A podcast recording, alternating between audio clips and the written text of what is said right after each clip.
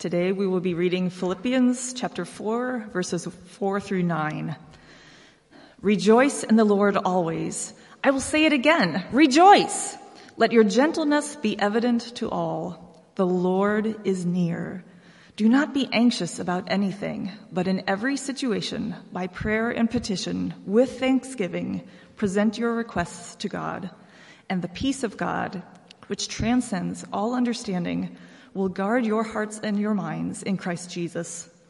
Finally, brothers and sisters, whatever is true, whatever is noble, whatever is right, whatever is pure, whatever is lovely, whatever is admirable, if anything is excellent or praiseworthy, think about such things. Whatever you have learned or received or heard from me or seen in me, put it into practice, and the God of peace will be with you. This is the word of the Lord.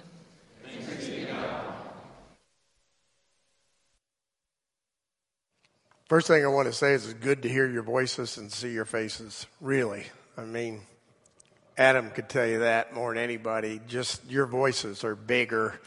Uh, your faces are a delight. So thanks for being here. Those of you who are still worshiping online, we're sort of glad you are, but you don't know what you're missing you better get back. I mean, it's great to hear all these voices and be able to greet one one another. So, um, thanks for being here. I have a question for you to start out. If um, I were to ask you this question, what would your answer be? What are Christians known for today? Think about it. What do you think? I'm sure there's a variety of answers in your mind. I want to suggest that the earliest Christians were known primarily for two things. I realize that's reductionistic, but here we go. I think they were primarily known for benevolence and joy. Benevolence and joy. Because the early Christians were people who faced intense persecution and still they were joyful. We see that at the very beginning of the book of Acts and throughout the epistles. So why? Why were they joyful when the circumstances were so dire?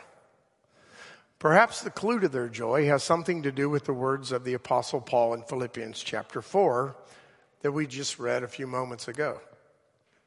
Even before he penned the words, perhaps, this was their perspective. Rejoice in the Lord always, and I'll say it again rejoice. Let your gentleness be made known to all, for the Lord is near. Don't be anxious about anything, but in prayer and supplication with thanksgiving, present your requests to God, and the peace of God, which transcends all understanding, will guard your hearts and minds.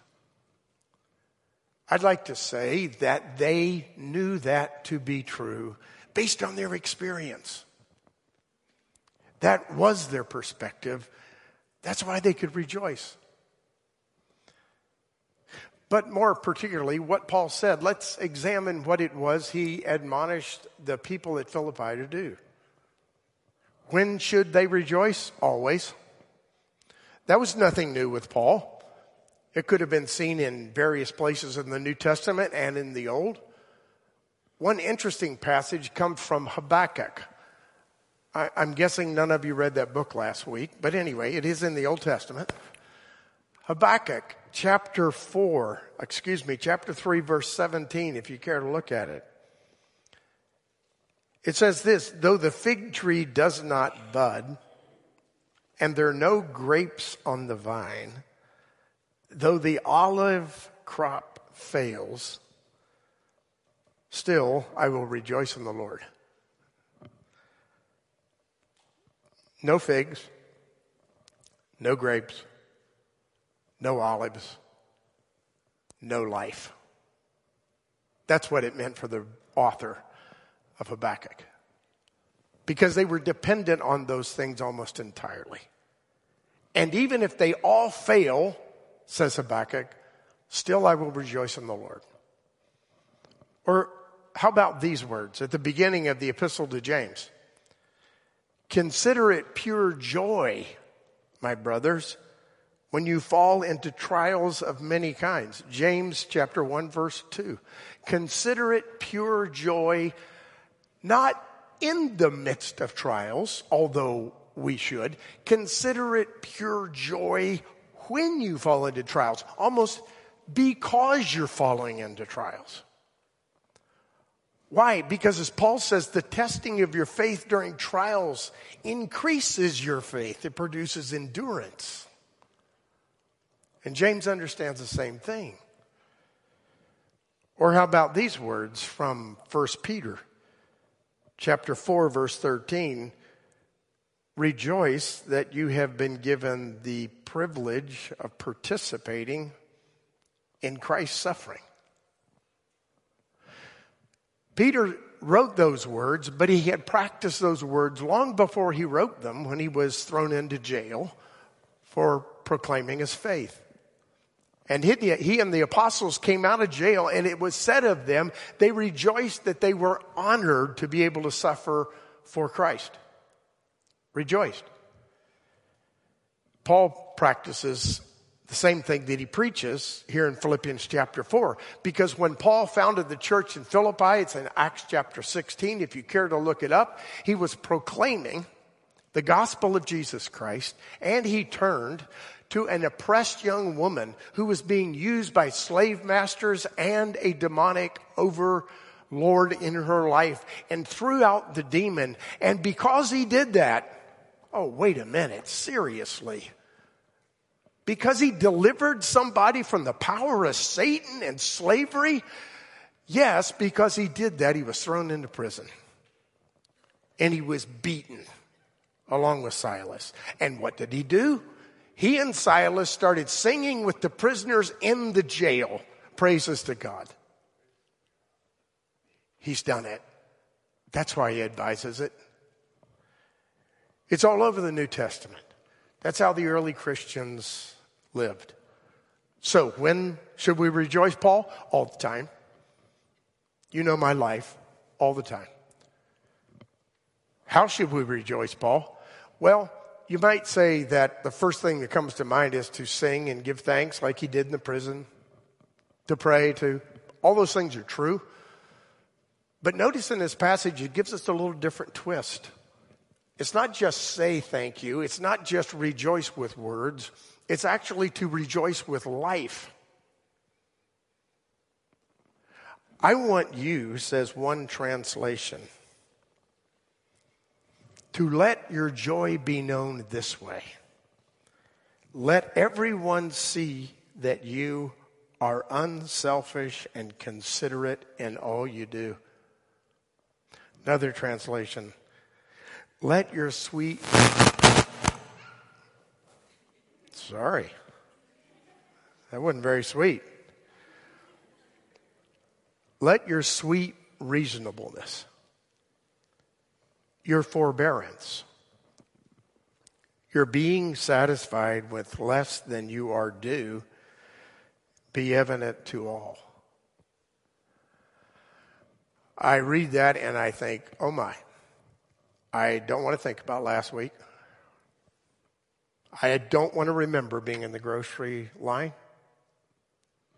I don't want to remember not being waited on as quickly as I thought I should because I don't think that was true of me. My sweet forbearance, my being satisfied when less than I was due, was that my way of rejoicing last week? Thanks be to God, sometimes it was, but very often it was not.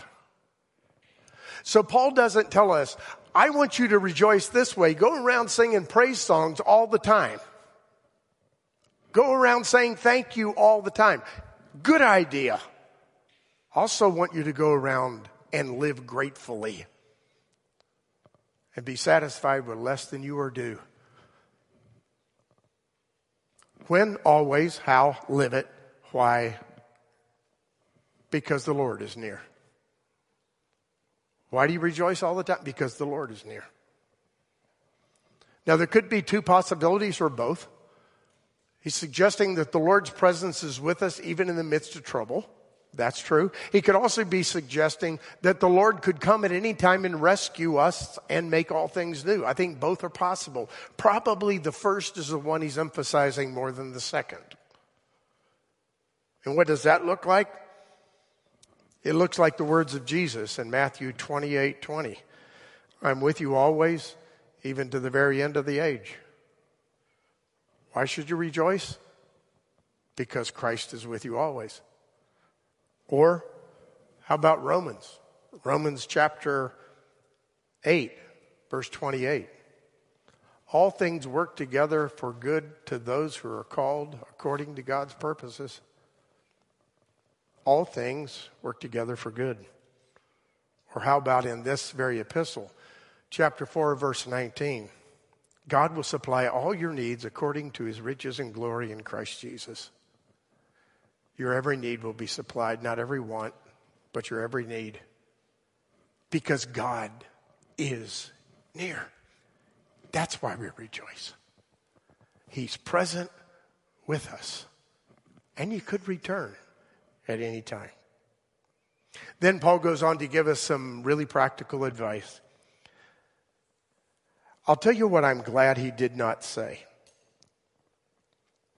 What I'm glad he did not say is stop worrying in the sentence. Right? I'm so grateful he didn't say that. Instead, he said, turn your worry into prayer. So you worry. Everybody does. Worry is an opportunity for prayer. So turn your worry into prayer. By the way, the um, etymology of the word worry is really interesting. Uh, there's a couple of etymologies depending on which language you're talking about. One language, the base or the root word for worry is actually to pull in different directions. Isn't that interesting? You can't even keep your focus, you're just being pulled apart. Another word, the Old English word for worry, has an etymology that reveals this to strangle. Worry strangles the life out of you. So instead of allowing the life to be strangled out of you, instead of being pulled in different directions all the time so that you cannot focus, instead of allowing worry to consume your life, turn your worry into prayer. Do something with it. Make it prayer. The first advice is simple. Instead of worrying, turn your worry into prayer. The second part is even more practical. How do I do that, Paul? He says, do it with petitions. Let me put it the way I think Paul intended for it to be. Don't worry about how anxious you sound to God, just say it. Don't worry that someone else would think you were complaining. You're not talking to them. You're talking to God. Just say it. Don't worry that someone would see you weak and helpless and all those things if you expressed it to someone else. You're not. Talk to God.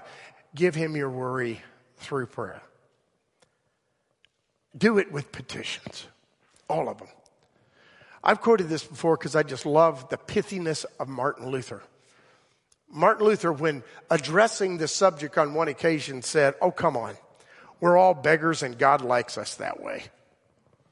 We're all beggars and God likes us that way. Stop worrying about it, just ask. Also, he tells us, besides doing petitions, he said, pray with thanksgiving.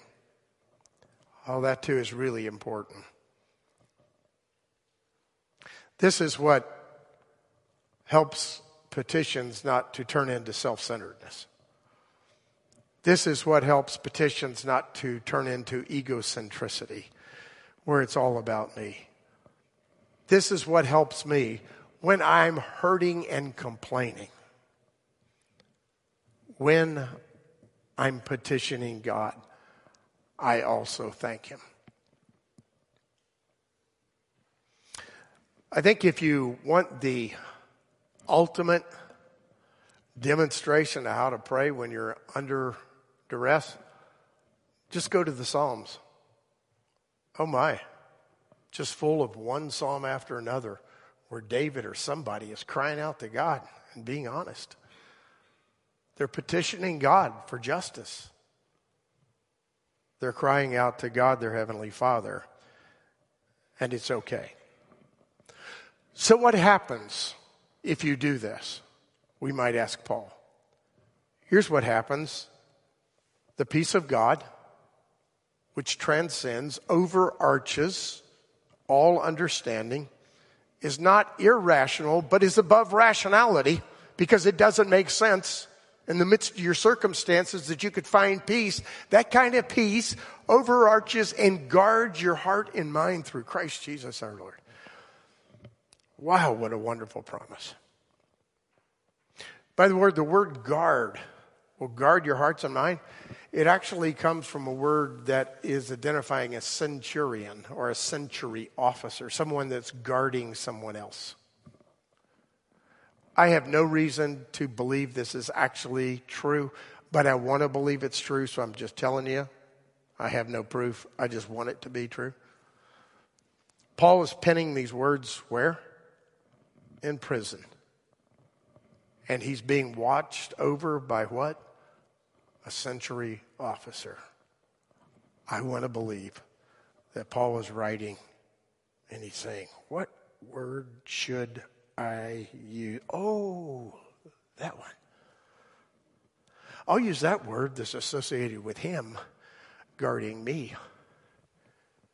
And I'll give us a different perspective that my circumstances are not even compared to the reality that I can see because God, over that officer, transcends all my circumstances and he's guarding my heart and mind through Christ Jesus. And I will have peace that is beyond my understanding because he is guarding my heart and mind. I don't know if he did it quite like that, but I know this that was the effect. As he languished in prison, he trusted God, and God guarded his heart and his mind. Then Paul ends this whole thing with a final flurry. Some people say it's like disconnected thoughts from the previous couple of verses. I like to think more of it as a finale. You know, fireworks, boom, boom, boom. You've seen some beautiful ones. Now they're all at once. However, you interpret it, that's up to you, but here's what he does. At the end of it, his flurry is this whatever is true, whatever is noble, whatever is right, whatever is pure, whatever is lovely, whatever is admirable, whatever is excellent, or whatever is praiseworthy, think about these things.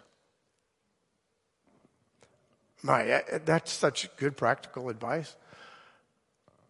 Just open your eyes and, and look around at how much in our world is praiseworthy. How many things we could take delight in. I want you to look at those things and take your mind off your concerns. By the way, a, a little bit of a critique, which you know I'm good for. Um, Sometimes we as Christians think we've got it all right, and nobody can be quite as good as us. And we talk about the motivation coming from our love for Christ, all of which is true. It comes from our love for Christ. And then sometimes we're almost suspicious of goodness outside our circle. Newsflash nobleness, excellence, morality, goodness, kindness, generosity. It's not the exclusive domain of Christ followers. It's not even the exclusive domain of people like us who look at them who don't even believe in God. It's still there. It's called the common grace of God. And Paul is calling us to re- be reminded of the common grace of God. And he's saying, whatever is true, no matter who it comes from, whatever is noble, no matter where you see it, whatever is lovely, beautiful, focus on those things. You know, sometimes our knee jerk reaction has something to do with not wanting to give people too much credit because we're afraid they'll get ahead of us. Sometimes we're inclined not to notice things that are praiseworthy either because of our religious perspective or because of our personal perspective or because of our political perspective. That couldn't be noble. Yes, it can be. It can be noble. It's praiseworthy. So think about it, no matter where it comes from. So the final thing is to remind you of something I suppose you already know, but in the midst of all this advice we could lose, Paul's words are not penned as a form of psychological therapy, as a way to think positively in the midst of difficult things so everything will be better. I'm not dissing that, okay? Hear me. I, I, I know positive thinking is wonderful. Psychology is a dramatically helpful tool. But Paul is giving us this advice from a different perspective. Here's the perspective it's the result of faith in God. It's the result of the truth concerning God. And based on that foundation, we rejoice. So here's my final flurry. Rejoice because God is the sovereign king of the universe. Our times are in his hands. Rejoice because God knows you. He even numbers the hairs on your head. And that's not a big project for God when it comes to some people. But for other people, it's a big project. Okay, let's try to be funny. God knows you inside and out. If God cares for the sparrows, Matthew 5 said, He'll surely care for you. Rejoice because God gives us eternal life.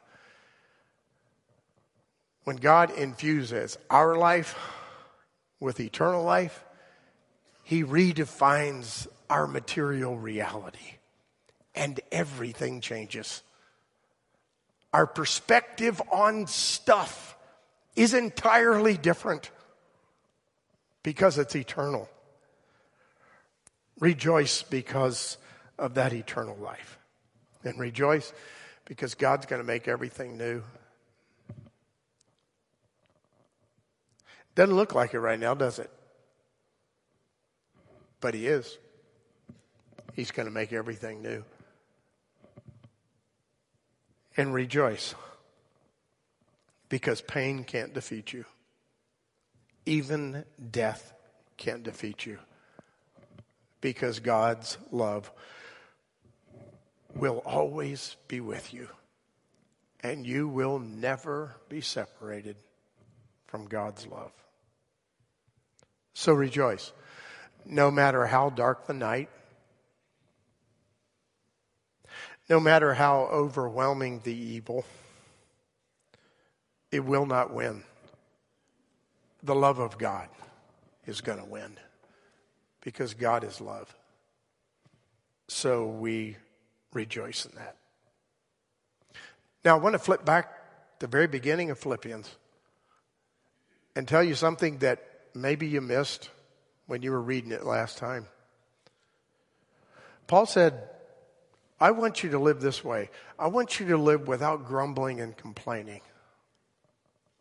in this generation that needs light. I want you to live without grumbling and complaining. Instead, I want you to rejoice, as four, chapter 4 says.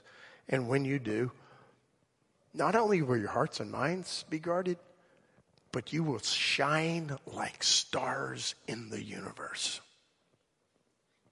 So, back to my initial question what are Christians known for today? I'm not sure. I know what we should be known for. So at least right here, let's make it true that when people see us, we're known for our love, our generosity, our rejoicing, because God is good. Let's pray. Thank you, Lord, uh, that you are good. Thank you that our times are in your hands. Thank you that even though we cannot see the future, we can trust you who has the future in his hands. And we thank you, Lord, that someday you're going to make everything new. Whatever the circumstances personal that we're facing, whatever the circumstances as a community we're facing, whatever circumstances as a world that we're facing, these things are still true. So help us to turn our worry our anxiety into prayer. May we pay, pray passionately about those things that we worry about. And may we pray with thanksgiving. And may the peace of God, which transcends all understanding, guard our hearts and minds through Christ Jesus our Lord. In whose name we pray. Amen.